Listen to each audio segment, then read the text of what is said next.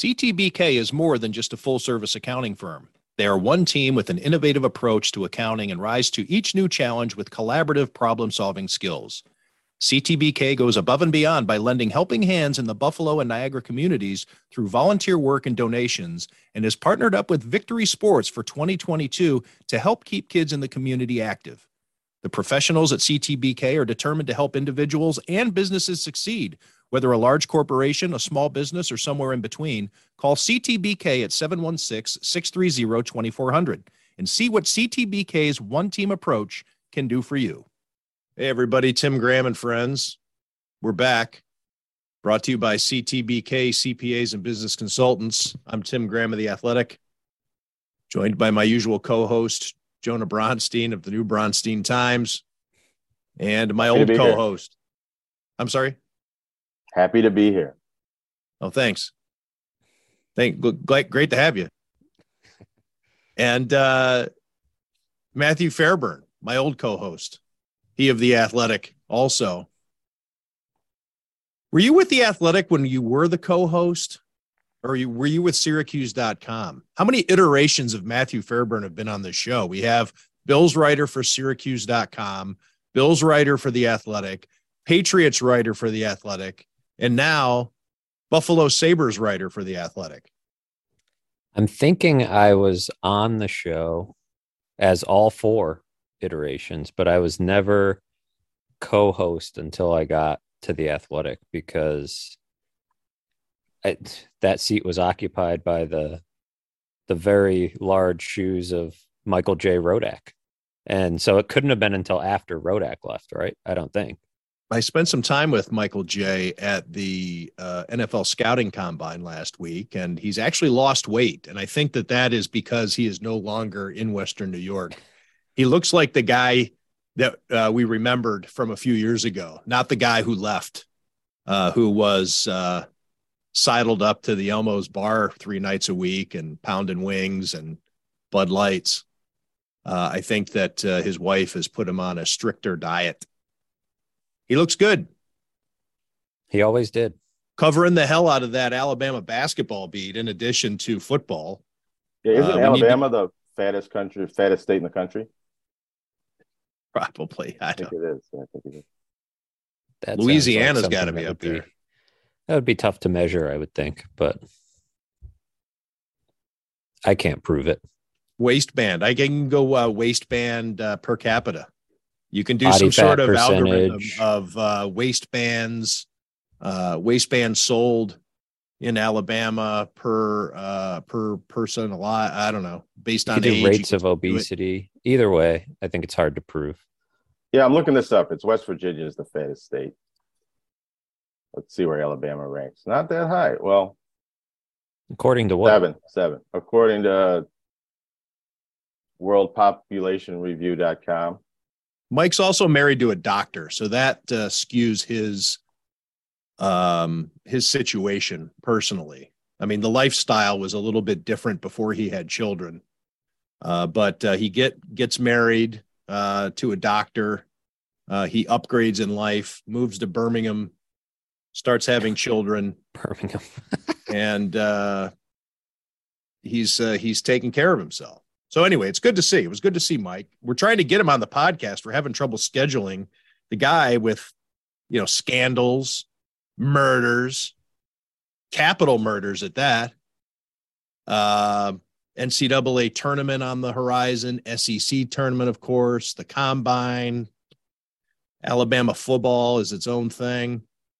Uh, he's just trying to keep his head above water. But we're trying to get him here on the podcast to talk about what's going on with Nate Oats down there at Alabama, and and uh, everybody's always curious to what's going on with Michael J. Rodak, uh, his own self. He he's got time to text all of us about fifteen to twenty times a day, but he can't do a Zoom call once a week. That's true. If he would just not text uh, and just save all that time, we would be able to schedule something um, speaking of obese, um, Eric Comrie's goals against average uh, last night uh, was big. Uh, what can you say, Matthew, about that game? And I know that it's one that you kind of throw out Uh, but for a team that is trying to prove itself uh, as a playoff contender, uh, a team that is trying to show that it does belong uh, with the better teams in the NHL, uh, this slide that has been happening, uh, it, it was already depressing for Sabres fans heading into last night's game. Uh, and then Dallas puts 10 on uh, Eric Comrie. What uh, what's your takeaway after today's practice at Harbor Center? Yeah, it was not not a great, you know, 24 hour stretch there. It felt like, you know, there's probably still stinging a little bit from from what happened on Thursday night. I feel like to an extent the there was a bit of a hangover from Tuesday night. I think they understood what they were getting into against the Islanders and the implications of what that would do to their playoff chances if they had won that game uh, on Long Island. Losing it in the fashion that they did, it felt like some of that probably carried over into Thursday. And, you know, Kyle Okposo mentioned that these guys, they they understand where they are and so there's a tendency, probably happened against the Bruins as well. I think this might have been when Kyle mentioned it, that the game starts to get away from you and you're kind of already just thinking about the next game, but you have to finish the game you're playing, you know, and it's part of what people don't like to hear over and over again how young the team is, how inexperienced they are, but it is a fact of their situation. They are the youngest team in the NHL. They're playing in important games for the first time for a lot of these guys ever, uh, the most important games they've ever played in. And they need to get used to losing a game like Tuesday and just packing that away and being able to show up two nights later and play, you know, get back to playing the way that they did a week ago against the Lightning. So, is it cause for concern about how they're building this team? I don't think so but it's a major disappointment for a lot of people. I understand that it's a major disappointment that this team creeps into contention and then, you know, right when it feels like they might be able to pull it off, it seems like one of these slides happens. It happened, you know, with Columbus and Boston. Uh, now you're looking at what three straight losses. You know, at the beginning of the week, you're sitting there with 68 points. You got a chance to move up got a chance to be in the driver's seat, really. If you can beat the Islanders, you lose three straight games, and now Money Puck has them at 4% to make the playoffs. Uh, and it's because of how tough the schedule is. They're playing without Alex Tuch, which is not ideal. He's one of the only guys on the roster that knows what it's like to play in the playoffs and seemed to be raising his game to that level right before he got hurt. And so this is just kind of the reality of where they are. I think they're they're not really much different a team in terms of where they are than the most optimistic expectations at the beginning of the year. At, there were not that many people that expected them to make the playoffs. Even the most optimistic of fans. I went back and read a prediction story I did at the beginning of the year and read the comments and because I had predicted them to get 85 points and even the most optimistic people in there said, I think they can get to 90 or 95. But nobody was calling this a 100 point hockey team. I don't think they're going to get to 95, but 85 is within reach and improvement from last year is within reach. The playoffs are still a glimmer of a hope. So it's not, you know, a disaster, but it's uh when a loss happens in that fashion, it sort of it's an attention grabber, as Don Granato put it, not just for the fans, but for the team to kind of figure out what, what the hell's going on. What do you think's tougher to swallow uh, at this stage? Um, and talking to both of you guys who cover this team, um, a loss to a good team like Boston when you're ramped up and you feel like, okay, this is a chance for us to prove what we have uh, where uh, are we? Do we really belong among the elites? Can we compete even if we were to get into the playoffs? Uh, are we looking at a sweep? Are we looking at you know can we sneak one through? All that type of stuff when you play against a team like Boston uh, versus a loss to the Columbus Blue Jackets, uh, where it's okay, guys. We got to get these points. We got to collect them. What do you think hurts more in terms of just the the psyche or or where things are uh, at this stage right now here, March 10th, um, of of fighting for for relevancy? I would think it's the, especially at home. I think it's the home losses overall, but the home losses to Columbus and earlier in the season the Coyotes. And if you hope and believe that the Sabres can make the playoffs this year, those are the points they need to make the playoffs. And, and you don't really expect them to win on the road against Boston or have a good record against all of the top teams in the league. And they've beaten some of the top teams in the league and, and had some really good wins recently against the Tampa Bay Lightning that were encouraging for the fan base. But I also kind of wonder.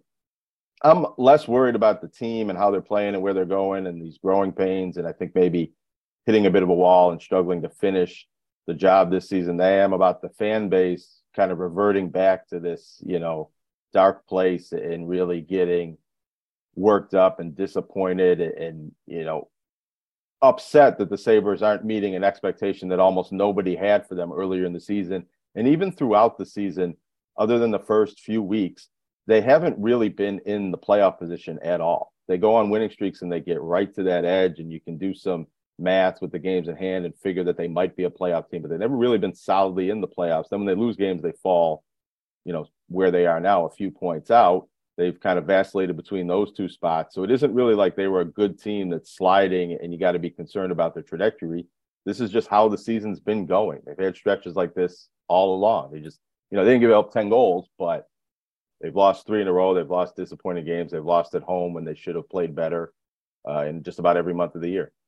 Yeah, I think the to go back to the original question, like I think the losses to like Columbus and you know Arizona, like Jonah talked about, probably hurt for the fans more. But I really think that losing seven to one to Boston or ten to four to Dallas I, probably the most painful loss they've had all year was Tuesday night against the Islanders for them, for the guys in the room, because that one mattered so much. But even the Boston game, the Dallas game, the Toronto games, they hurt the players in the sense that they care a lot and believe a lot that they're not that far from those teams.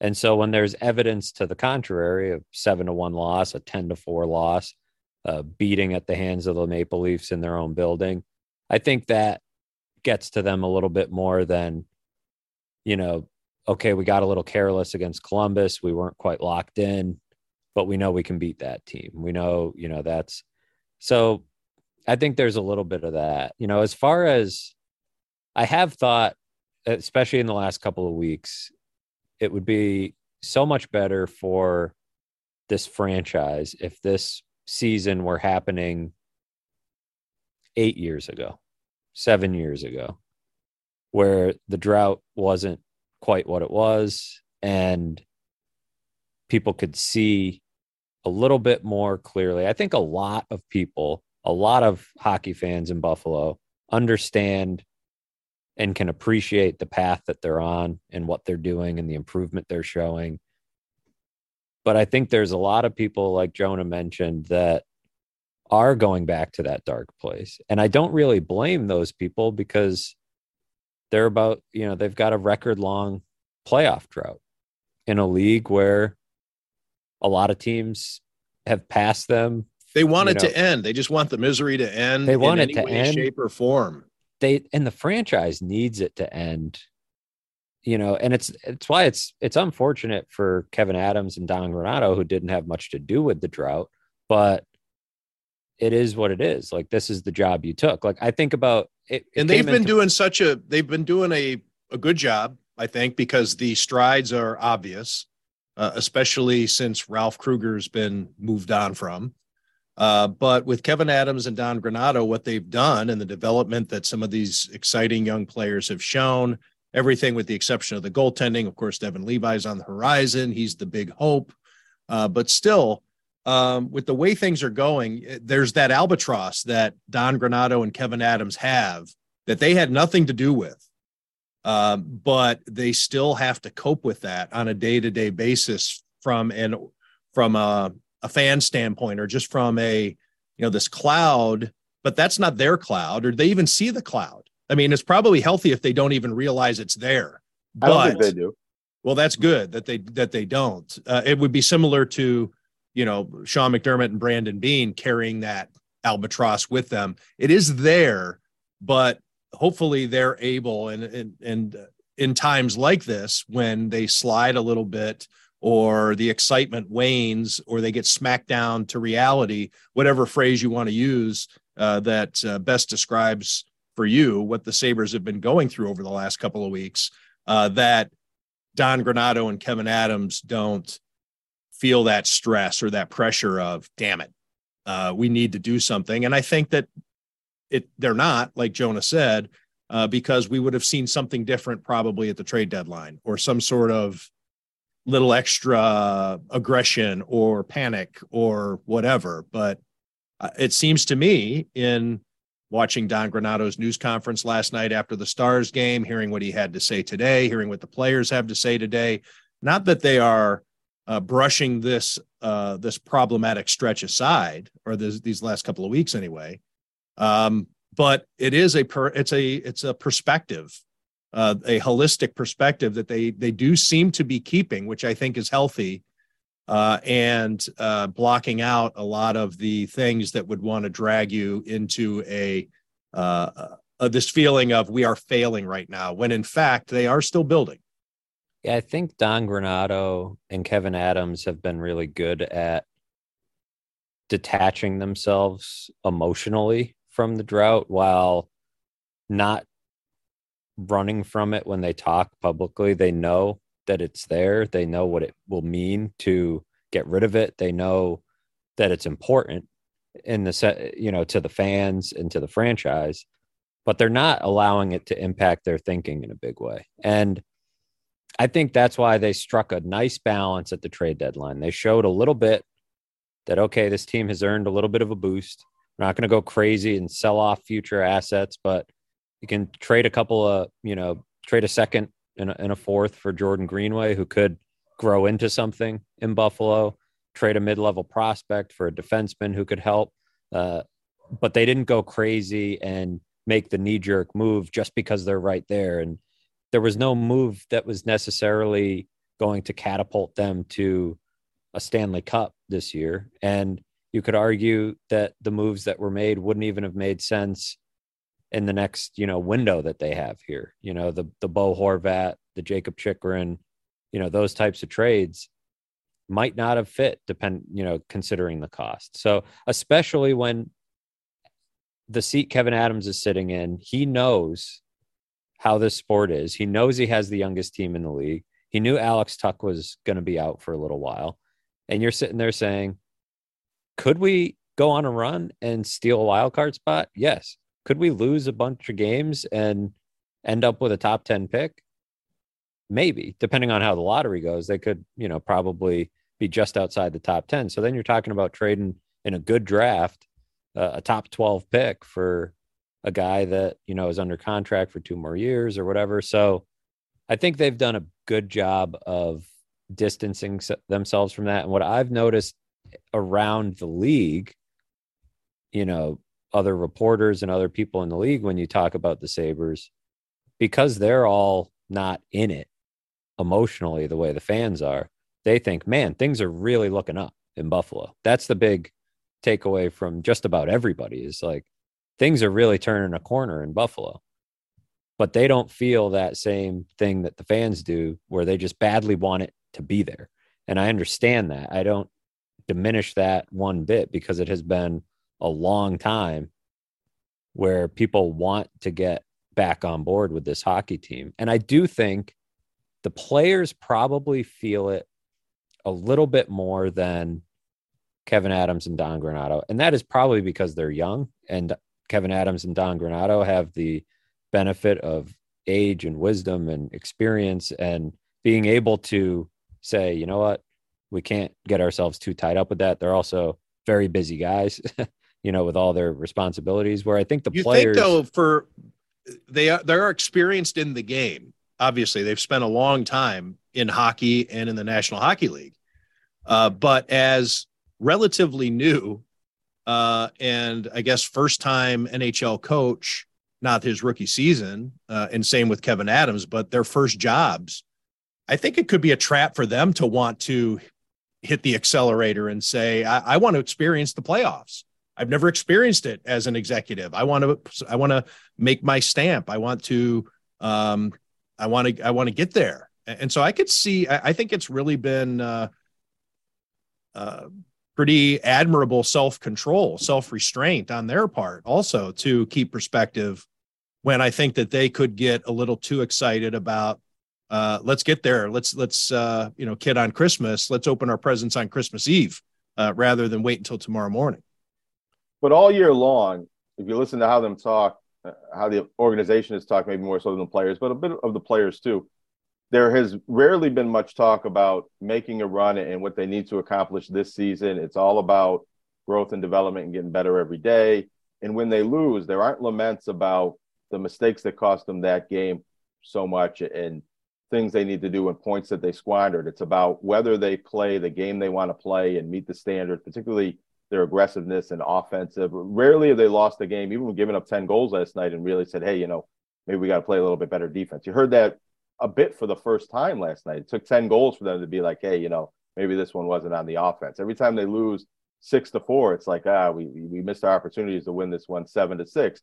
And even with the trade, especially at the trade deadline, there was so much talk about the future and not mortgaging the future, not doing anything to keep this team from winning the Stanley Cup in the future, that making the playoffs this year wasn't worth sacrificing anything that they're trying to build in the future, particularly Jordan. And look at Jordan Greenway. I don't think he was brought in here as much to help this team right now. It's more about what Don Granato thinks they can get out of him and develop and rediscover a game that he used to play and be a core piece for them in the future. So, and I think, and, well, go ahead. I'm sorry. Well, I was finished. I was, well, I was just going to say, as you mentioned, it's good that they've been able to compartmentalize and maybe keep their own anxiousness to make the playoffs out of it and build that long-term strategy because oftentimes teams err in doing the opposite. I think that one of the benefits of having the youngest team in the NHL, which the Sabres have, or even if it's one of uh, the youngest, so probably over the next couple of years, uh, you can still say this uh, about them, is an attitude after a game like last night or the previous game of probably being able to shake it off pretty easily because uh, let's just go out there and play another game, boys. You know, let's get out there.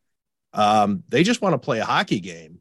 Uh, and uh, at least you, you, hope that's the sense. And based on from what I've heard and uh, from people that I talk to within the organization, that does seem to be a really um, rewarding aspect of of of the of the team and the way it's structured right now is uh, they don't have a lot of that baggage from the past.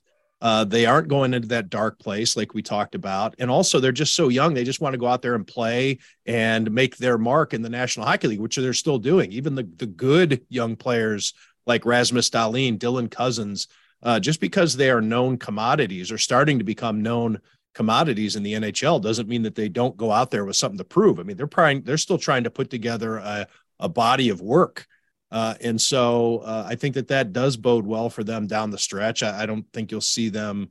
Uh, I don't, I mean, well, I don't know. I mean, this stretch has been going on for a while. I guess uh, you guys are around it a little bit more. Can you sense that this is something that could hold uh, in terms of the next uh, couple of weeks in the season here? I mean, is this something dragging on? You guys have been around locker rooms so much.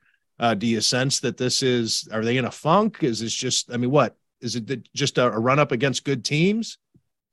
They have run into. I don't even teams. know what that question is. I just said. I mean, that's kind of a vibe question, and it's probably unfair because there's really no source other than hunch or reading the reading the room type thing that that you can answer with.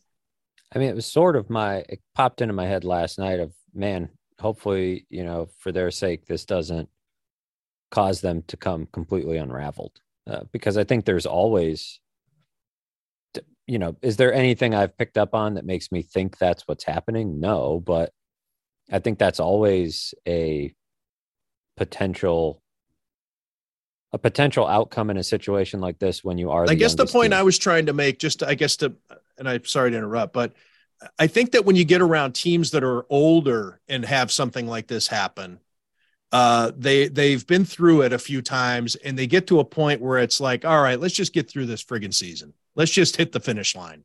But I don't think that a young team with so much upside and so many players that people think are going to be good and have shown that they have bright futures, I, don't think that they have a tendency to mail it in. I think they still want to go out and just have fun and play hockey. And it's not just, you know, let's just, I, I need to get to, uh, I want to get on a bass boat or I want to get in a golf cart and, uh, and get away from this. I do think though, some of this is physical, some of it's mental with the injuries and the fatigue factor that they're at game 64 and they really seem like they're struggling to get to game 82.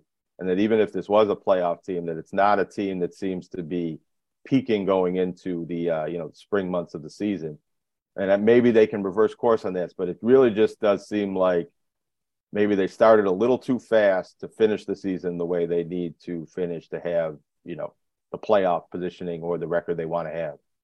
Well, that is also a fact, you know, an element of being young and being not having a tremendous amount of depth on the roster, which well, you know, I un- there's people that will wonder why they didn't do more at the deadline or wonder why they didn't add more in the off season. And this is sort of the the consequence of that is that you get to this point, Alex Tuch goes down and the ripple effect starts to wear on the team, or Dahlin misses a few games, Samuelsson misses a few games.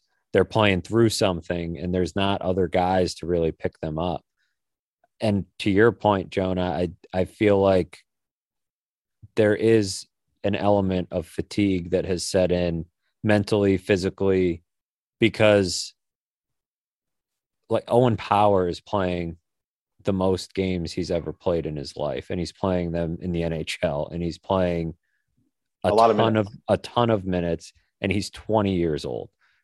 He's a fantastic player, but there's some nights where he doesn't look it because that's just going to be what happens when you're that age. I mean, Sa- Mattias Samuelsson playing his first full NHL season. Uh, the youth on defense is significant, especially in terms of games played. The age may not jump out the way it does with a bunch of 21 year old forwards, but the number of games some of these guys have played is so small.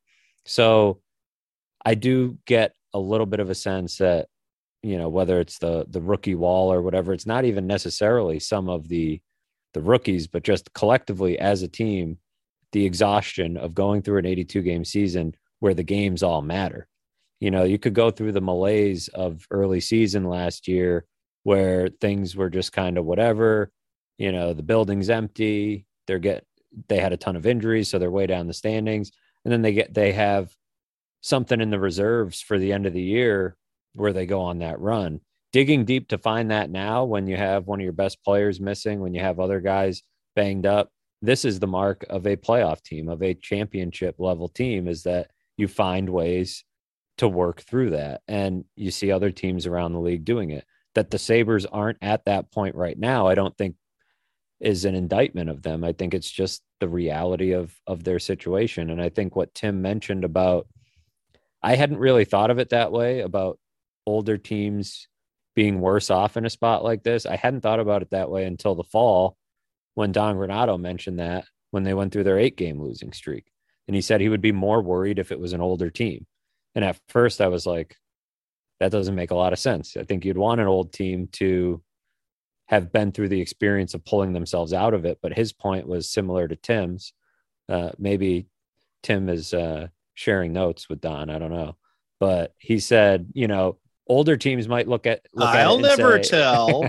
he might look at it and say, "Oh, geez, like here we go again." Right? We've we've seen this before. Time to just time to just mail it in and coast and get to the end of this thing here. Whereas a young team really does just want to get to the rink and keep playing and and they have that youthful energy that there's enough youthful energy on the team that a few of them are bringing that enthusiasm every single day to the rink and it starts to become a little contagious. Are there guys in that room right now that are feeling the disappointment of what's happening? I think there absolutely are. But is it a overwhelming feeling of doom and gloom? I don't think so. I, I don't think it's quite reached that point. I don't think there's a reason for it to reach that point. Could things get ugly, you know, down the stretch if they let this snowball? Yes, but they haven't done that a ton this season, other than that eight gamer that was really injury related more than anything else. So it's a tough schedule. I looked at it four games ago, you know, thinking, well, they're in a tough they're already in a tough spot because they had lost to the Blue Jackets. And then they were playing the Bruins, the Lightning, the Oilers, the Islanders, the Stars, the Rangers, and the Leafs. And it was like, well, that's a lot. You know, those are all other than the, the Islanders being, you know, the top wild card contender, were the worst team of that bunch. Other than that, you're talking about all teams that could win the Stanley Cup. You know, it, it would be not far fetched for Boston, Tampa, Edmonton, Dallas, the Rangers, the Leafs, and the Bruins to to win the cup. The Islanders might be more of a long shot. And but so and those are teams that are going to get to this point in the season and raise their game and be even more on top of the details. And so that is the this is the path the Sabres chose. It's a path that Sabres fans have wanted, I think, for a long time. Things done properly, the right way, with patience and with drafting and developing. And so it's more than okay for fans to feel the impatience and to feel disappointed and frustrated. But I think it's okay and healthy for the team to not feel that way because they are still, when you zoom out, so much better off as a franchise than they were when Don Granato took over. And I think that's an important piece to keep in mind. That does not mean that they don't have a ton of work to do this offseason and some serious hard decisions to make. Maybe not even difficult decisions, but serious decisions to make about aspects of this roster. You know, who is their goalie? It's a huge question going into the offseason. What do they do on defense? You know, are players like Victor Olofsson part of the future? Or do you need to make room for an outside addition or uh, you know a prospect to to come into the room so they have to start to use everything's an evaluation but they have to really use these games that matter the meaningful march games they have to keep winning first of all to even be able to call them meaningful march games because they're slipping into not meaningful territory but those are the games that might tell you even more about when we needed guys most, who was there, who stepped up, who didn't. And so there are definitely big picture questions about this roster that need to be answered. I just think in the grand scheme of things, everything is still pretty much on schedule with, with you know what people were hoping for at the beginning of the year. I'd say there's a distinction between the disappointment or frustration in the locker room is about a team that in its second or, or third year in its current in, incarnation didn't hit the high expectations or isn't isn't ready to contend now. It's not about a team that's in year 11 or 12 of its playoff drought and carrying the baggage from previous teams and previous regimes and previous players that came up short. Within the fan base, it's obviously much different. Eh, you know, I think that's the first prism through which a Sabres fan or even a casual Buffalo sports fan views the team is are they going to make the playoffs? Are they finally going to end this drought? It has a lot more to do with any individual game or other storyline surrounding the team. But, you know, I just wanted to make a quick point on that. Coming up on it's been 10 years since Darcy Regier kind of sat there a couple years into the playoff drought and said that the Sabres fans need to get used to some suffering that the team is no longer just going to be trying to just make the playoffs, that they're going to bottom out and do some things to try to be a Stanley Cup contending team. So now they're 10 years removed from that. They've been through the tank for Jack Eichel, and, and everything they did was designed to have a cup contending team, not a team that just gets the eighth seed in the playoff and ends a drought. And it, while it is maybe frustrating that it's continuing along that trend, if you take Kevyn Adams and Don Granato at their word and you believe in their vision, and you listen to them saying that they seem almost assured that this is going to be a championship level team in a year or two or three, then I think you do have to continue to be patient with its team not ending its playoff drought now because that's not the end goal. So if the team makes the playoffs next year and then is a championship team the year after, I think it's okay whatever happens this year. They can lose as many games as they need to down the stretch as long as it doesn't derail the development toward where they're going in a year or two. I agree. It's it's it's not easy to look at it that way all the time. And you know, I also try at times to remove myself from the fact that of course I'm watching every minute that these guys play and I'm in the room all the time and I'm listening to every word Don Granato says. And hockey is not a sport that every single fan consumes that way. Unlike football is to an extent, you know, where you're consuming everything and you're watching every single game. Uh, there are a lot of hockey fans like that, uh, you know, that watch every single night, but uh, it's a it's a commitment to be able to do that 82 games uh, random tuesday night or you're staying up you know for a late game. I think even some of the most dedicated fans probably miss a a 1030 puck drop against the coyotes or whatever. But so i do understand if you're you're kind of dropping in it's like okay bill season's over. These guys you know late january get hot and start making a run then the all-star break happens. The little things over the course of a season that you could point to and say yeah that's a young team. Like that's that's a a problem and a mistake and a stretch that a young team would go through after the all-star break struggling to get themselves going again uh, this little stretch that they've been on losing a game to columbus that stretch they had where they lost to philly seattle and and one other team in January, all at home, all pretty lifeless performances. You know, I think that is, you know, some stuff that that young teams figure out and go through. I think I think some of these players do feel the drought a little bit. I think some are probably relatively and healthy have a healthy, you know, ignorance to it. But I think some of them, Alex Tuch mentioned in, he and I were talking in LA, and we were talking about why they were so good on the road. And he brought up at home, you know, he said, I think at home, he said, I've never really thought of it this way, but now that we're talking, you know, the, the pressure to, okay, the building is full if we lose this game, they're not going to come back. Is kind of like this thing that has it's been a, a thing this year, right? The attendance. When are fans going to come back? Yeah. When are they going to win back the fan base? And that's just human nature. That's just like psychology that that's going to creep in. Dylan Cozens, I remember in a preseason video, I think it was uh, one of those like maybe it was like a ride along with Marty or one of those embeds that they do. He mentioned, man, it's going to be great when we're the team that gets this place full again. And he's mentioned that in other interviews. And there's other guys that have mentioned that. And so that's something that they probably care about as much as ending the drought. It's all tied together.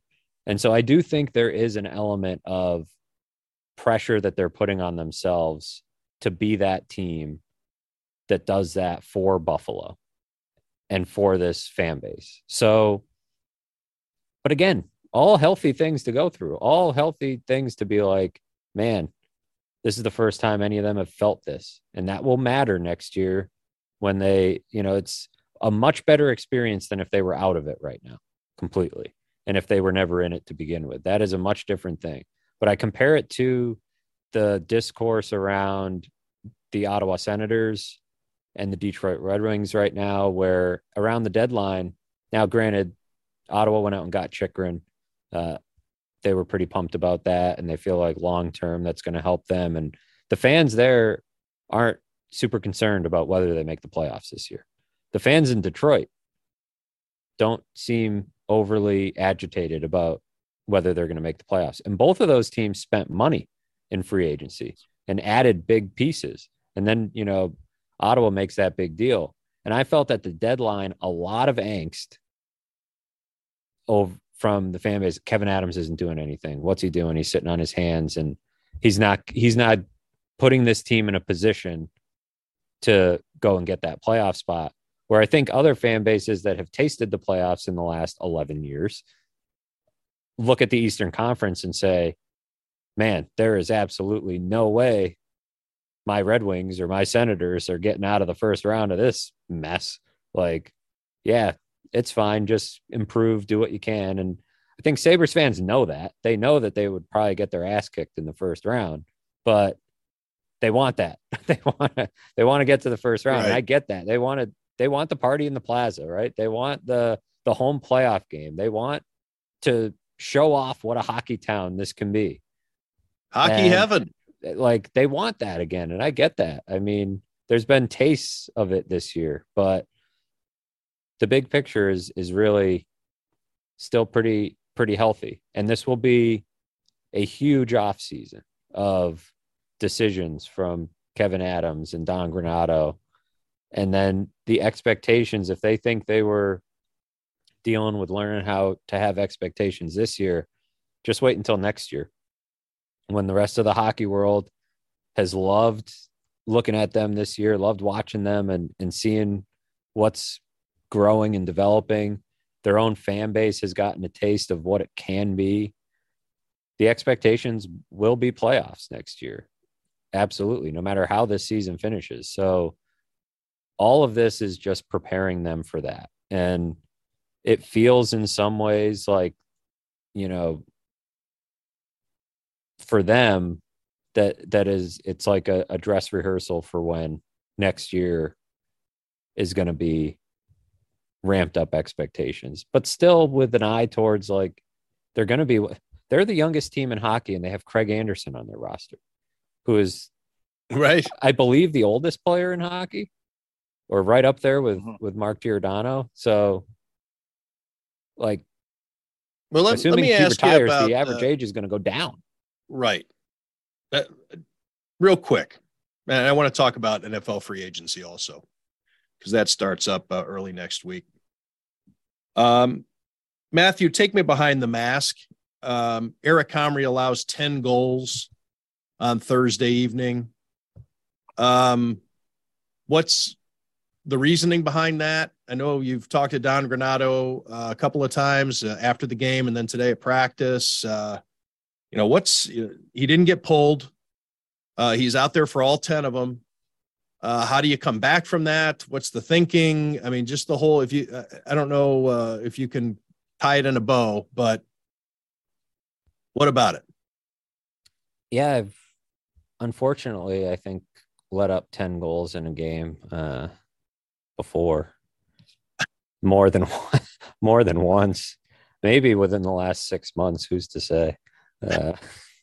My uh a little goals, different yeah a little different in uh in men's league um where the goals against averages hover closer to the double digits than they do in the nhl but you know it's very hard to put myself in the shoes of a nhl goaltender but I think, but you've gathered about as much information as you can in talking to people after yeah. the game. The reasoning behind it. Does he bounce back? Was he okay with it? Do you think he's embarrassed to the point? You know, Patrick Roy needed to be traded after he got up, what was it, six or seven uh, that one time, um, because he was humiliated. His coach left him out there too long. And I mean, is, does Eric Comrie feel humiliated? I don't know. Haven't had a chance to talk to Eric Comrie. He wasn't in the room uh, when we got in there this afternoon, or if he was, I was talking to somebody else. Don Granato's reasoning I thought was okay it was a three nothing game and they thought about pulling him. Then it's a three to one game. And so then you're kind of in it. And it wasn't as if these goals were all his fault. Then it's a 5 2 game after two periods. You get the first goal in the third. It's five to three at that point. And so I do understand to an extent. So then the stars just start pouring it on, right? And at that point you have a couple there's no celebration line at some point the, the stars right. are almost feeling uh, uh, guilty yeah uh, for scoring these goals but some of them were some egregious breakdowns and kyle okposo said it you know like that's like a lesson you learn when you're eight years old that you leave your goalie dry. And frankly, they did it sort of two times in a week. That happened in a similar fashion against Boston, where they sort of it was a close game. They let up the empty netters, and then they let up a couple of bad goals late. That was UPL in the net. So uh, it's a it's a good question that I don't really have an answer to. I guess is my all right. I, I well, think it's a, okay that they kept him in. Can he bounce back from it? I don't know because honestly, he doesn't have a huge track record in the NHL, and so this whole year has been really tough for Eric Comrie. This is this was supposed to be his shot to be a starter. This was supposed to be his chance to get a ton of games. That was the plan. You know, UPL started in Rochester and Eric Comrie was going to get the net and Craig Anderson would play once in a while. Then he gets hurt. Well, he had to play behind all those injuries during the eight game losing streak and had some tough games because of it. Then he got hurt and missed quite a bit of time. And when he's come back, he has barely gotten the net. And so he came into last night having won four games in a row. And the first of those wins was on January 24th or 5th, the week when they were in Winnipeg. That was the first win of that winning streak. And the last win of that winning streak was uh, the Lightning game. So it's like that is like a month and a half of playing four games. So then he goes in there and he lets up 10 and he has to eat the whole thing. But are you at that point saying, well, it's Thursday night. We play a few hours earlier on Saturday. We don't really need to, you know, might as well let UPL save his legs if he's going to play, you know, on on Saturday against the Rangers. I guess it's like you're you got a tired bullpen, right? And you're like, sorry, you got to go out there and just keep getting rattled around the yard because we got to save our arms for the next night. I don't know if it's the same situation with a hockey goalie, but it is a very you know jonah and i were talking about this after the game last night after we filed just what's next for eric comrie? Like how do you come back from that? When does he see the net again? Um and not only when does he see the net again but then what does that say? Because that's a big decision going into the offseason. Craig anderson probably doesn't come back. He's probably going to retire. I don't think they want to deal you know deal with the whole three goalie thing again and that's almost the reality of your situation when you have a goalie only playing like once a week. Has upl done anything that makes you think he's a surefire starter future starter in the nhl he's shown signs. Has eric comrie shown you that? Not really. Devon Levi probably going to play a year in rochester assuming he signs. So what do you do you know, at that point, you need to go out and get a goalie, but uh, that's a long-winded and you know side conversation too. How the hell does Eric Comrie pull himself right. out of that? Honestly, I don't know. It's uh, it really sucks that he had to sit there and especially at the end when it seemed like guys kind of mailed it in a little bit and packed it in and um I mean, I don't want to say they mailed it in. I don't think the guys completely quit, but the defensive focus was just gone at a certain point in that game. Obviously, you let up 10 goals and Kyle Okposo said it, so I don't need to. They they hung him out to dry. And that's gotta hurt for a guy that has been nothing but the A plus teammate start to finish. Like one of the nicer guys in that locker room, constantly one of the last guys on the ice so that everybody else can shoot and get extra work in. The ultimate you know, teammate when UPL came in and played well while he was injured.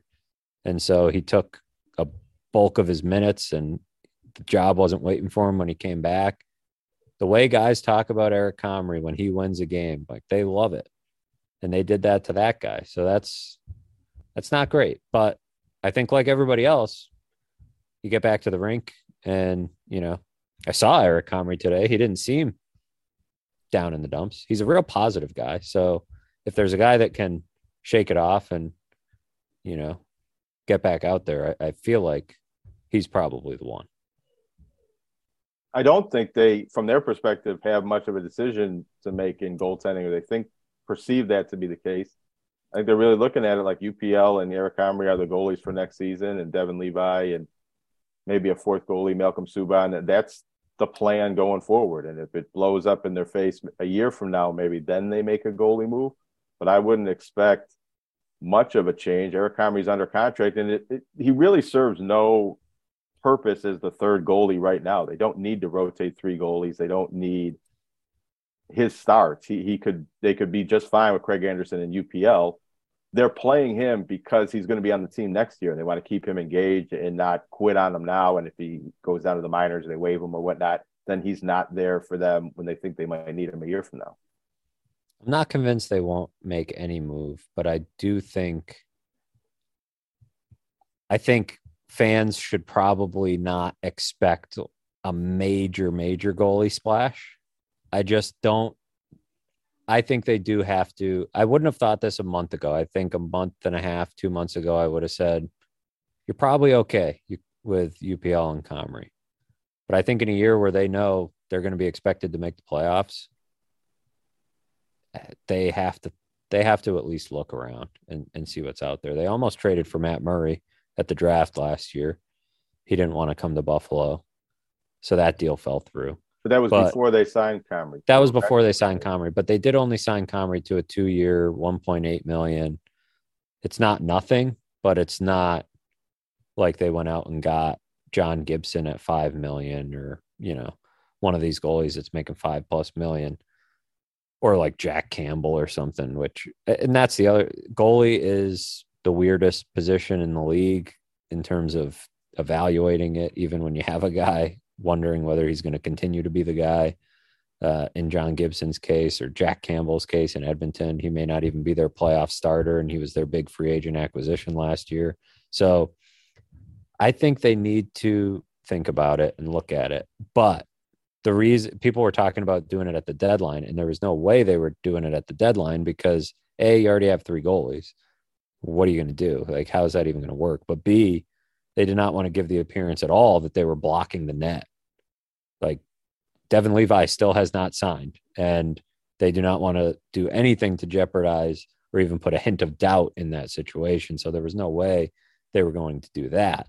But I think it's a matter of it probably hinges a lot on their plan for Levi because if they think one year is enough, then maybe they they white knuckle it and try to get by with UPL and Comrie and hope UPL takes a jump and and Comrie's better after a healthy off season and uh, you know can stay healthy next year. But I just don't know I don't think you can go through the offseason and not at least give that situation a real hard look because that is going to be one of the biggest variables in their success next year. We know they're going to score a ton of goals next year. They need to play better defense. And if they're not going to be a perfect defensive team, if they're going to play run and gun, if they're going to be up and down the ice, they're going to need a goalie to steal some games. And they had it for a brief period this year. Craig Anderson has stolen some games. On paper, yeah, it makes sense to go UPL and Comrie, whatever, with the the money and the contracts. I just think they got to look at it. And UPL will be in the NHL next year. I believe the way his contract works is it was two way this year and one way next year. So, and I think you he's done enough that you want him in the net next year. But I think Comrie is probably the bigger question. It's not his fault. Like I said, he's I feel badly the season's gone the way it has for him, but it's the reality. And it is why I think you need to get him back in the net at some point to say, what do we have in these two guys? Because the reason you're rotating three right now is because you don't have one. If you did at this time in the year, you'd be going with the one a lot. And they're rotating three and playing Craig Anderson as much as they possibly can. So probably a good uh a good way to lead off the off-season discussion when we get there because I think it's a it's a priority to at least evaluate that spot. Well, I speak from experience. At some point, you get tired of white knuckling it, uh, and uh, you got to uh, figure something out. Yeah, um, you want to grip the steering wheel a little more loosely. You know, you want to relax, right. cruise control the uh, Buffalo Bills uh, at free agency uh, last year, Brandon Beane said that uh, they weren't going to do anything, no big splashes. Uh, all they do is sign uh, Von Miller, the future Hall of Fame edge rusher. Um, it didn't quite work out. he clearly was a good signing. It just didn't work out because he couldn't hit the finish line. The knee injury that he sustained, Bill's defense suffered, of course. So it wasn't a bad signing. I think that they got the right guy. They got the guy they needed from a leadership standpoint, plus the production. he just couldn't stay healthy. Brandon Beane again this year saying, don't expect much. And the salary cap numbers seem to indicate uh, that that would be very difficult to do. Uh, the Bills have enough of their own players to resign if they want to. Uh, but even if they don't, they're over the cap. Uh, they have a bunch of moves that they need to make financially. Um, guys, uh, I know that uh, even though hockey has been what we're most con- concentrating on here over the last month, you both cover the National Football League. Jonah, you still do. Matt, that was all you did for several years. So I know you have thoughts. Um, what would be a surprise for you? Um, well, let's see how I want to phrase the question. Basically, what I want to ask is, uh, what's the over under on uh, how high your eyebrows uh, raise on your on your foreheads uh, when the Bills make the biggest of their big moves? I'd say I have no idea how to answer that question, but I, I want to say zero because I don't think the Bills are going to make a big move, but I also think they are going to make some move where you might raise your eyebrows and say, mm, "I didn't really realize they could afford." There could be that. a cut that they well, make. It doesn't even have to be a signing. It could be somebody that they have to let go because they can't afford it. We're seeing teams around uh, around the league uh, uh, releasing. Yeah. Good players because it's a salary cap move, not because they they uh, they don't want the guy on their team anymore.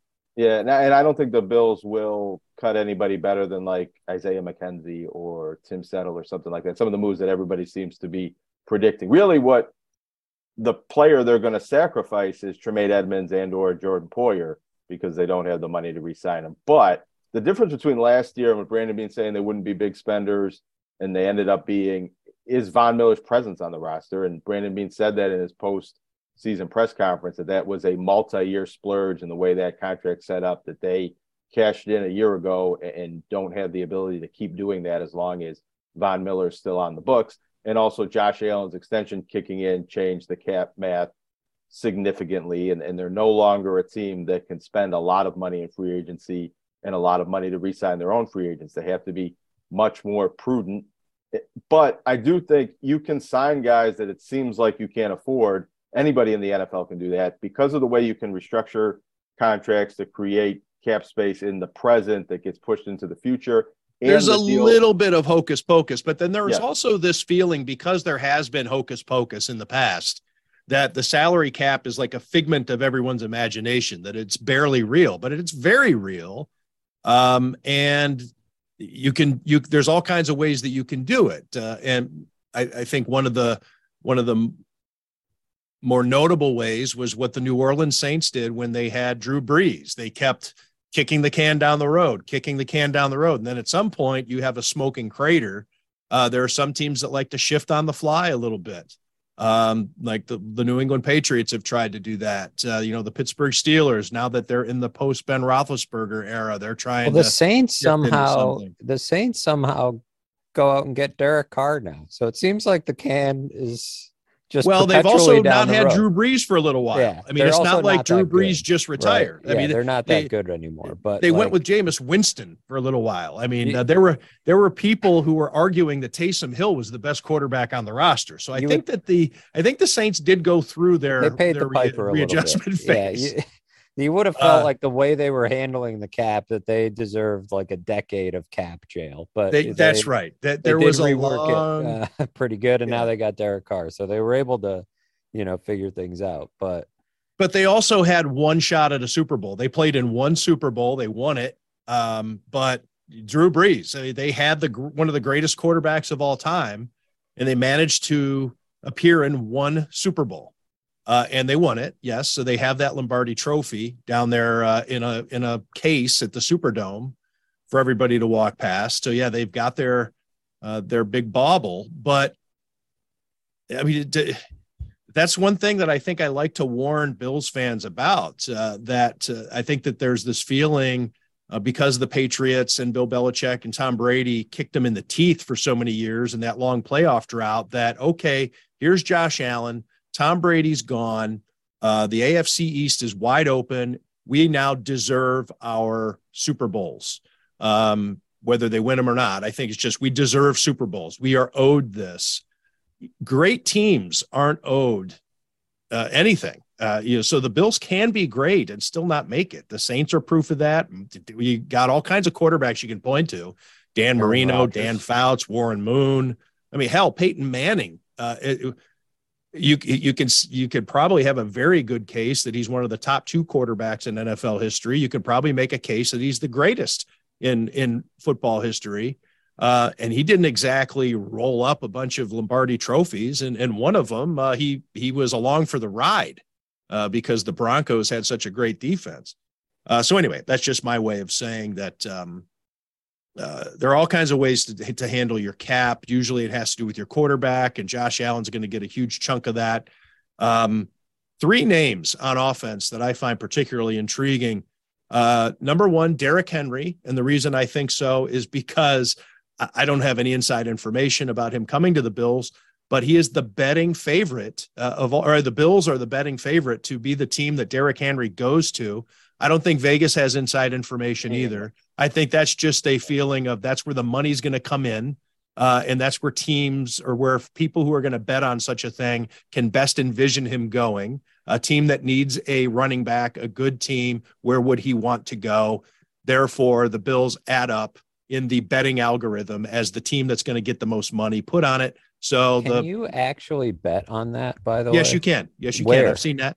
Right. Uh, that's like at um, you know this uh, Bovada and uh, BetUS and all these types of things. I always There's all assume kinds of those are just like PR ploys, and um, I always No, wonder no, if that's- anybody those are- actually bets on those things. Exactly. you can bet That- on that. You can, but does any real, actual, living, breathing person do that?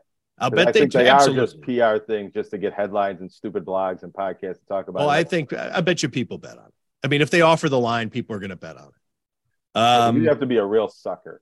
with a lot of legal with a lot of legal sports books now i do wonder you know a lot of states legalizing the mobile and and the and the sports books like how many people are you the amount of people using bovada has certainly significantly decreased and which probably means those bets by extension have decreased but well, I let me see if while, while we talk about them, I'll see if I can find a couple.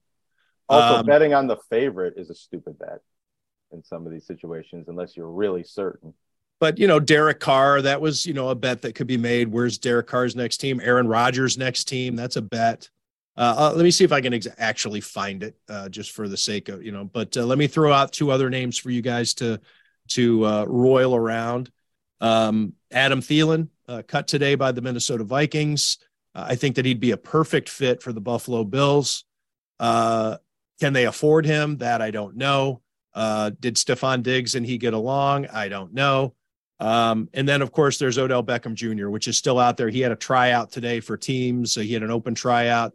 Um, and the Bills have long been connected with him uh, because Von Miller's been um, you know, touting it. Uh, there have been all kinds of different uh, hints, and Odell Beckham Jr. himself has, you know, teased it a little bit that he would like to, you know, check out the locker room there, uh, see sit next to Von Miller, and has uh, had Bills fans uh, geared up uh, about that. Now, can the Bills afford any of these guys un- with under their situation? I think again, it's, it would have to take some hocus pocus. And think- um, But I think Anyway, they yeah, will go ahead, John. get. Well, I just want to say, I, I think they will get maybe one of those guys, a name or two like that. That on paper you think, wow, the Bills can't afford that player, but they're going to get somebody who's an established player in the NFL at a lower salary, who sees the talent in Josh Allen particularly, and wants to play on this Buffalo Bills team that a lot of people thought was the best team in the NFL for long stretches of last season, and a team that's going to win the Super Bowl at some point or going to be a contending team. Similar to what happened with Von Miller, but he got a big contract. And the part of the hocus pocus, you can do this with new contracts where it's a big contract, but the bonuses are spread out and it doesn't really have a big hit on the current cap. So I could see whether it's Thielen or OBJ or somebody like that, um, you know, that eyebrow raising type move happening, but not costing a lot of money. Is Thielen even going to get that much money? He's not that good anymore. Well, maybe I, the Bills get him at the minimum. I don't know if they can get him at the minimum, but I don't think he's going to cost a tremendous amount. I think he's going to cost less than OBJ probably. He turns 33 in August. He's not that type of receiver. He's not, you know, big downfield threat. Uh, he's more, uh, you know, the closer to the line of scrimmage. Yes, he did only have 716 yards last year. That's in a 17 game season. Um, you know, that's uh, he down from 1373 in 2018, but he does have 30 touchdowns over the last three seasons. 14 three seasons ago 10 two seasons ago six last year.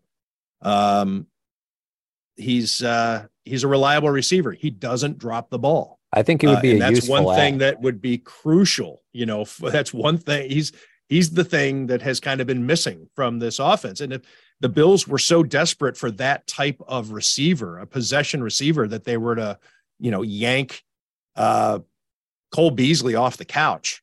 Uh, you know, hey, uh, get out of the rap studio and get in here uh, and try to catch some footballs for us uh, in down the home stretch in meaningful games in the playoffs. Uh, then I think they can find uh, a place for for Adam Thielen on the roster. So yeah, you're right, Matthew.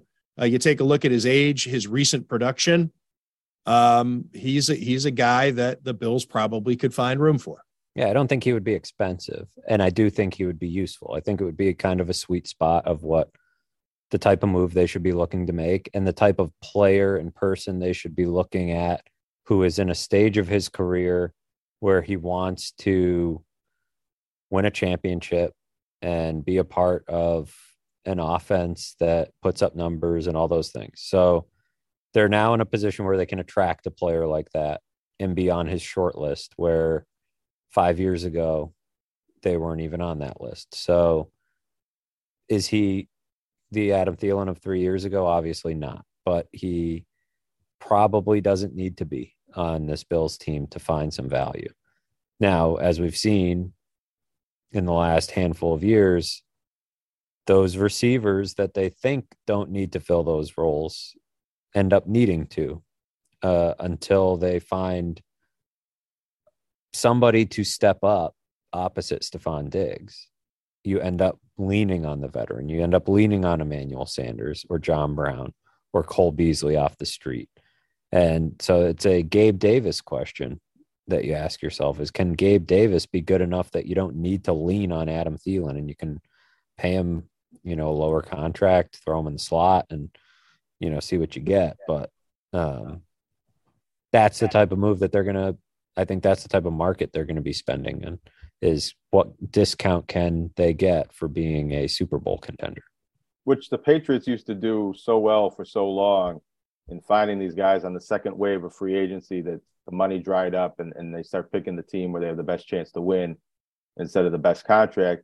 But I think what you mentioned there about Gabe Davis, the Bills are in a point with the way they've built this team and this roster and the number of players they have under contract and the cap situation where they can't expect the fans can't expect free agency to be the answer for any shortcomings. I think that they they're going to sign some players, they're going to fill a few holes and, and fill out the roster, but it, whether the Bills fulfill their potential or get any better next year, really, I think is going to come down to developing their current players, um, the draft picks that they make, and getting good value out of young players on rookie contracts, coaching, and having a little luck and, and, really just winning with the team they have. I think after that Von Miller signing and the big Josh Allen contract, they're out of the big spending business and they need to do well with the players that are already on the roster. They need to develop a guy like Isaiah Hodgins and not lose him to another team, have to waive him and have the Giants right. turn him into a good player. So there's players on the roster that maybe some Bills fans aren't high on or have given up on that the Bills need to find ways to get more out of or, or develop them into the needs, filling those needs. And you know, I, I was talking about uh, you know the Saints because uh, I'm I guess I'm too old to actually uh, think of things that have happened more recently. I I, I recall things uh, from a few years ago as an example. Uh, if I want to uh, talk about how real the salary cap is, I don't need to go that far back in my memory. I can go back to oh 12 months ago in the Los Angeles Rams.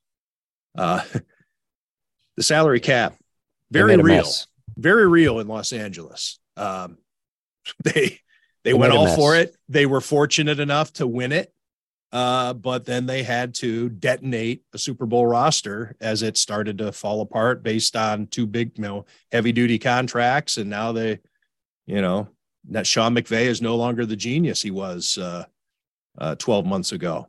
And so, do the Bills fans really want that? It's almost parallel to the Sabres discussion. Do you go all in to win that long-awaited Super Bowl, but then you have to well, cut everybody and start over, or do you? And that's the great bar bar room question, right? It's the great, it's the great question. Would you trade? Would you trade one Lombardi Trophy uh, for being a perennial contender and having a chance every year, but the likelihood that you don't? Uh, but what would you rather have?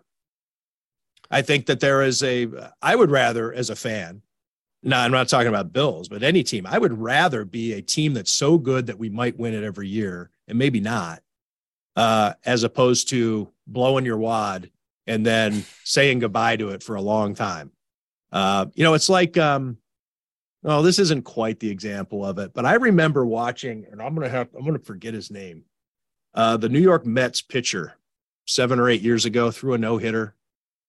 Um, you can Google it uh, for Jacob me. DeGrom? No, no, no, no. Is the first no hitter in Mets history. Johan Santana? Is am I mixing up my guys? Sounds right. Well, let me just and, Google first no hitter. And I was watching, and I who is it? Johan Santana. Yeah, Johan Santana and I was watching it, and he and he threw, and I don't know Jonah if you have it there in front of you as you're looking that up. He threw like 130 pitches or something, like he was gassed, but he was throwing a no hitter. And I remember tweeting during the game. I was watching, and I said, "Mets fans, what what would you rather have? Uh, this guy throwing a no hitter, or him be done for the rest of the season?" and it was una- borderline unanimous. No hitter, no hitter, no hitter. This is history.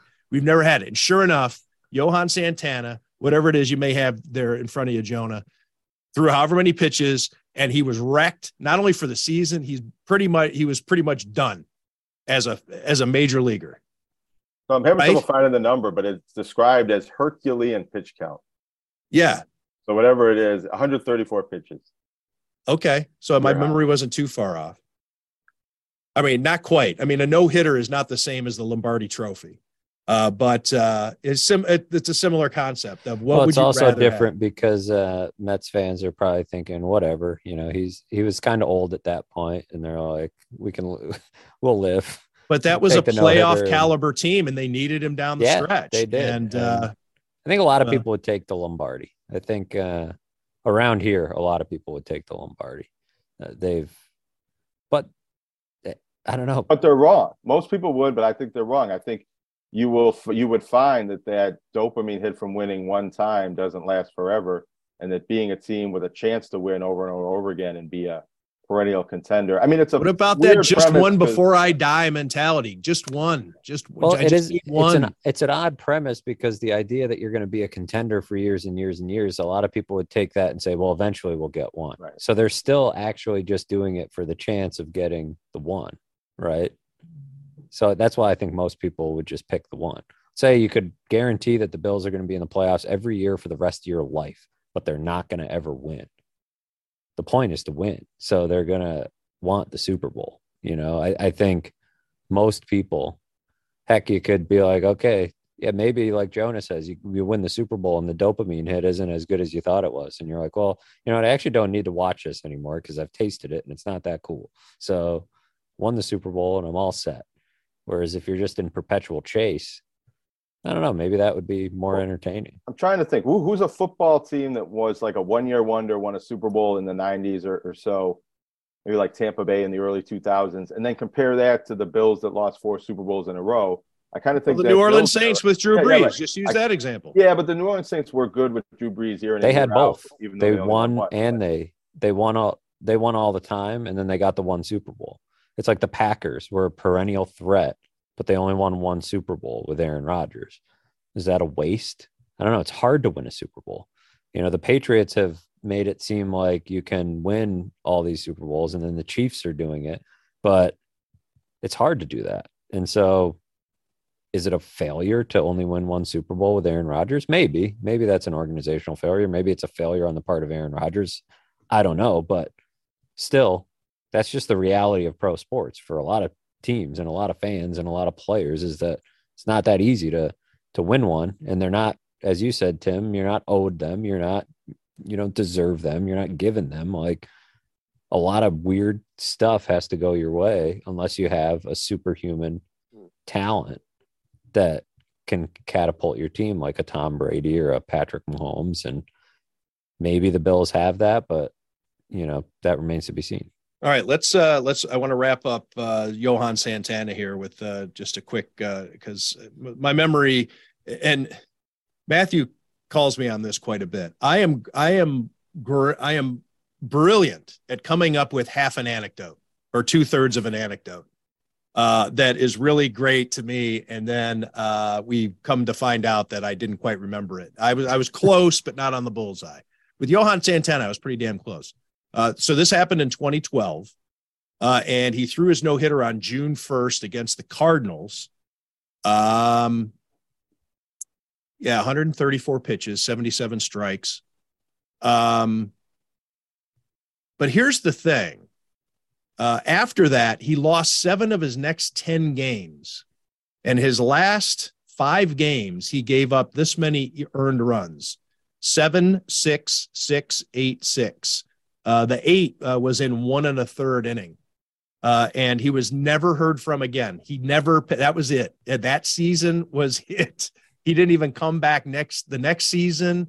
None of that. The last game he pitched was 10 outings after his no hitter, and then that was all. But the Mets How old was their no hitter. How old was he? He was, bear with me, I'm sorry. It sounds like he got a little cocky and was reading his own press clippings. He was 33 but he, he was only two years he was two years removed from well he had been an all-star one two three four of his previous six seasons. Um two years prior he'd led uh, in fact he led the league in era three of the previous seven seasons. Uh, now again 33 your pitcher sometimes you fall apart but that's what what's what happens when you send a 33 year old out there to throw 134 pitches you shouldn't do it you should I not vote, have done that i vote no on it but he pitched a no hitter. All right, Jonah. Uh, basketball season. We're still here in March Madness. Let's get the uh, Jonah Bronstein, New Bronstein Times basketball report. But let's start here. Let's start with an incredible statistic coming from the Daemen women's program. Well, yeah, the Daemen women went to the NCAA tournament for the third time in a row. They had previously won two games there, but they lost this morning. But going into the tournament, even coming out, shooting guard Paige Borski, the leading scorer on the team, Newfane native, played at Niagara County Community College, transferred back home from Abilene Christian, a Division One school in Texas, leads the country in three point shooting. Anybody want to guess the number? Even though I already told you out the air. What, I know what number? it is. What's a good yeah, number though? It's hard for us to guess the number when you told us the number. What's the highest number you've ever heard? If you were to tell, and what was the it, one you season? told me right before it's for the, the season, right? for the season. If you were to have said she broke the record, Tim, what would you guess? I would have said 48%. Which is excellent three point shooting. That's like shooting 72% inside the arc, which nobody does. Well, she finished the season at 59%, was at 60% before today, went two for five, 40%, you know, big swoon down to 59. Um, that is Division two all time record for women's basketball, the highest shooting percentage total, three point shooting percentage total in all the NCAA, Division one, two, three, men's and women's. Obviously, Daemen record. And not only that, but the Daemen men who didn't make the NCAA tournament, they also have the Division two three point shooting percentage leader, Andrew Mason, at about 52%. It might be something with those rims that our friend Mike Morano has been tightening up in the gym, but these Daemen kids can really shoot the ball. Wow. So 48% is not even, wouldn't even be close to the record. I mean, 48% could lead the country. I think if you look through it with some of these, I mean, that's, you know, record wise, no, I think the best seasons are usually over 40. I do think with the NBA, you don't have too many seasons. The all time record might be somewhere around 48, 49%. And Steve Kerr's, I think maybe 50, but not much higher than 50 or 55. Steve Kerr's all time percentage is about 45%, and nobody for a career shoots anywhere close to that but Stephen Curry. now I sound ignorant.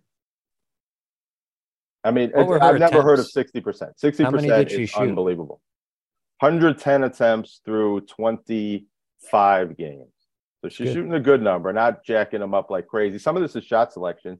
She's not taking bad shots, which is partly the reason why she's always making them. But she's an excellent shooter. She was an excellent shooter back at Niagara shit. College. Yeah, well, right. But always been a He's all right. natural shooter, 42% when she played at NCCC and worked on her game, but also being a fifth year college player coming from a division one down to a division two, just really understands how to get open, find the shot that's going to go in and not take a bad shot that's going to be a low percentage look. And, and another, I, I just think interesting with her story, being a local, being from Newfane, being having come through that that championship program at NCCC. She's from the Beilein Niland coaching family. John Beilein's her great I was just going to say, there's a, is there a Newfane connection? I think there's a family connection with the Beileins and the Nilands and the Capins are another name, and then Imborski is another name in that um, basketball clan. And just being a good player that's not terribly athletic um, and not terribly, you know, big and you know, not a Division One size player. But that jump shot is what got her into Division One basketball, and then coming back here playing with Daemen, you know, I, I've never seen anything like it. Not even I think in high school a player that's shooting a lot and going a whole season and shooting. Not even Joe Licata? not even Joe Licata, not even me in the Gloria Parks leagues when I've had some of my, you know, sweet shooting summers. I, I think I've had some 50% summers, but 60% is practically unheard of. She shot 40% or better in every game but one this season. And the only one she was below, it was 37%. What about the rest of the big four, Jonah? Well, the big four is dwindling to, you know, ugly the only right one. now. the Niagara men play tonight. They play at six o'clock against Iona here on Friday night. You know, an hour and a half after we're recording this, and they're the only local Division One team left to play. They're in the semifinals of the MAAC tournament. The Niagara women were alive up until we started recording this podcast. It was you know a tight game in the third quarter into the fourth, and they ended up losing by 12 points to Manhattan. Um, they're out. UB men were out last night. UB women made their heroic march to be in the eighth seed, and then they lost in overtime against the number one seed. They're out. Canisius, both teams lost their opening games. Bona, which made a coaching change today on the women's side, both of those teams lost their first game. So if the Niagara men don't take care of business against Rick Pitino and Iona tonight, there won't be any local teams playing in March Madness or even reaching the finals of their conference tournament. Is that a nine o'clock tip? The MAAC usually plays at like a nine o'clock. I think this game is six o'clock. Uh, They played late last night. It was a nine thirty tip, but ESPN News, I believe, is the television network. And I'm that could be a that. good game. I, I don't really expect Niagara to win, but I think they could play well and make a game out of it. And maybe Should we have some beers and watch the game, Jonah? at six o'clock. I don't know if that's going to happen, but you know, it's still the work day. Still got to break some stories and uh, I know, see. I see. I'm on Five vacation. o'clock news. I got to put something out there that everybody's going to be talking about on the air later. I just want to state for the record, I looked it up. I knew he was a great three point shooter, uh, but I didn't know what his numbers were. So my cousin played at uh, Indiana. Uh, Pat Graham, not Greg Graham. Little, uh, that he's from a, a different family. Uh, but Pat Graham uh, is my first cousin. He shot 57% his senior Oh, year yeah, for the okay. Hoosiers. I Uh, almost debunked Jonah's uh, stat. That would have been bad. started 15 to 28 games. Well, the thing with Pat is that Pat could shoot uh not too swift, uh, not too uh, light on his feet. Um Matthew Fairburn has seen Tim Graham play basketball. And, brief- it was uh, a brief. It was it didn't go well. It was brief. I was go well. very the. It was kind of you know like. It was kind of like the conversation we're having of would you rather your team compete for 10 years and have a chance or would you rather win the one Super Bowl? I wish I could have just had the anticipation of watching you play basketball forever and then I actually saw it and it only lasted like a minute and then Yeah. you were you were down and out with an injury and Number of times. Well, I think it was the repeated breaks I needed. It wasn't uh true. I- I was good in spurts. Um It was like a Johan story of my life. Santana performance. If we had make made you play the whole Right. game, you never would have played again. And my actually, knee, you probably my, haven't. my knees since. kept going out on me when I first went for a loose ball, and I thought to myself, and I went for it. I mean, I ended up hitting the hitting You the, hit the hitting floor. wood, hardwood, and I thought to myself, well, Tim, you don't need to be going that hard for it because I thought it was an instinctive thing. And then the next time there was a loose ball, I just flat out fell down, and I thought I didn't dive that first time. I thought I dove, I didn't uh, I think my my knees uh, and my legs were uh, couldn't keep up with the uh, the what was between the ears. It was still. It wasn't was Still a good. good time. It was a good time all around. It was a good time. This was at the Hoosier Gym uh, where they filmed uh, where they filmed the movie, the Hickory Hickory Huskers Gym. My favorite combine that I've ever been to was that one. That was on the way out to the combine. I don't remember much about the combine, but remember just lots lots of friendship starting with that basketball game. Uh, it was a good Yeah. trip. We've also got uh, in local sports, not to jump on Jonah's beat, but Canisius and Niagara play a little hockey. Hockey. Mhm. Uh, they were getting up, they were girding their loins for it at the Harbor Center this afternoon. Canisius Loins fully the- girded. they were on the tomorrow ice night? for it. It's tonight. Tonight, It- tomorrow, and possibly Sunday. Yeah. There is going to be a good luck parking if you're going anywhere downtown for the next couple days. There's the Bandits tonight, along with the college hockey. There's high school hockey going on at Harbor Center tonight and tomorrow with some uh, several The Bowman Cup. town. Well, that's in April, but um, Oh. Sabres play tomorrow afternoon. And and so the Canisius game, the high school game, the Sabres game, all going to happen around the same time tomorrow afternoon. I So, thought the mean, Bowman uh, there was a Bowman. Okay, there It is, was a but yeah, great it was scene just at the, announced, but it's uh, April 10th. It was a pretty great hockey scene at the Harbor Center today. You had Canisius had their morning skate. You had a bunch of high school teams in town, and then you had the Sabres were relegated to their back rink, the the back small rink, and they had a bunch of fans watching, and just felt like a felt like a real community rink today. It was uh it was nice. I enjoyed it. like the old the days at the old Pepsi Center. I enjoyed those. Or Yeah, whatever it is just- now. The North had all the high school kids running around, and they got a bonus treat because the Rangers practiced this afternoon. Patty so Kane's in Patrick town. Kane was in town. Now, not all these Kaner. not all these guys are you know Western New York hockey fans, but probably some Ranger fans. Um, you know, even uh, excited about Patrick. All right, Kane, this so- podcast has gone on way too fucking long. But I for just those that looked at- listen all the Whose way to the fault end, is that? Get that Easter egg there. I think all of us. Uh, okay, let's wrap this shit up. Uh, I'm willing to get together and watch any of these sporting events on television with you guys uh, over beers if you'd like, or coffee. I mean, I whatever you wish, whatever. Uh, but uh, anybody out there, uh, you have a tendency to know where to find me. Uh, find me, and what coffee? uh, beers what on coffee me. shops? What coffee shops do you frequent? No, no coffee shops. That was a red herring. Uh, if you pop into Elmo's and I'm there, uh, say hello. Uh, uh, beers on me. Uh, thank you, uh, everybody, to uh, for listening to Tim Graham and Friends, brought to you by CTBK, CPAs and Business Consultants. CTBK is more than just a full service accounting firm. They are one team with an innovative approach that takes on each new challenge with collaborative problem solving skills to provide creative solutions for their clients. Based right here in Western New York, CTBK is a champion for your business in our community. Additionally, CTBK goes beyond tax and attest services by offering a wide array of consulting and outsourced solutions tailored to meet the unique needs of your business, allowing you to focus on your operational and long term strategic goals. Whether you're a large corporation, a small business, or somewhere in between, the team at CTBK is determined to help you succeed. Visit ctbk.com or call 716 630 2400. 716 630 2400 to learn how CTBK's one team approach can work for you.